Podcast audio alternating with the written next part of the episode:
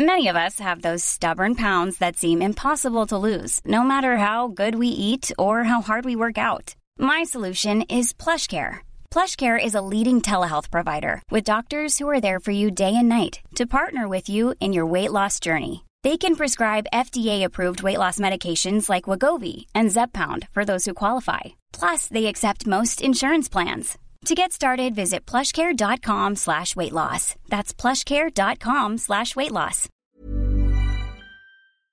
Fue algo que, bueno, pues eh, el senador Víctor Osvaldo Fuentes Solís, presidente de la Comisión de Desarrollo Urbano, Ordenamiento Territorial y Vivienda, nos puede explicar mejor. Senador, ¿cómo está? Qué gusto saludarlo. Buenas noches.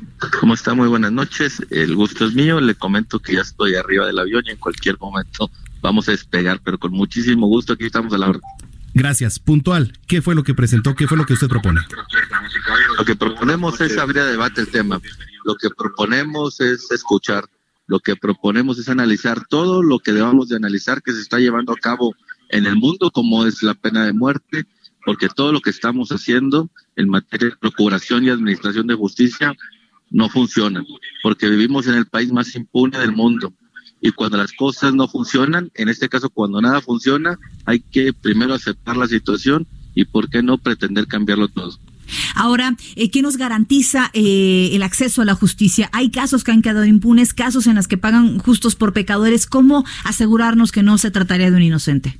Bueno, pues por eso es el Parlamento abierto. Es importante recibir a importantes representantes de los países donde se ha practicado por muchísimo tiempo, en algunos toda su historia, como el caso de Japón, y, ver cuáles son las medidas de control que garanticen pues el debido proceso, que garanticen también y sobre todo que haya justicia, que es de lo que estamos deseosos. Hay que recordar que en el caso de México, el 93% de los delitos no se denuncian fundamentalmente por la falta de credibilidad en las instituciones. Estaríamos, ya por último, eh, para que lo dejemos ir, senador, eh, ¿estaría listo nuestro país para implementar una pena de muerte? No, hay que recordar que México se, la pena de muerte ha existido siempre. Tiene unas pocas décadas que se abolió.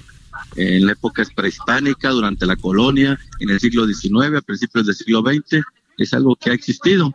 Y lo importante aquí es tomar medidas determinantes. Esta es una de ellas. La otra puede ser la cadena perpetua y, y algunas otras figuras para precisamente evitar la impunidad que reina en nuestro país.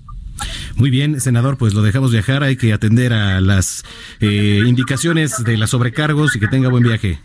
Para servirles, buenas noches. y de lo que se trata sí. es que en un sistema democrático podemos y debemos discutir todo. Gracias, senador. Gracias, senador. Gracias.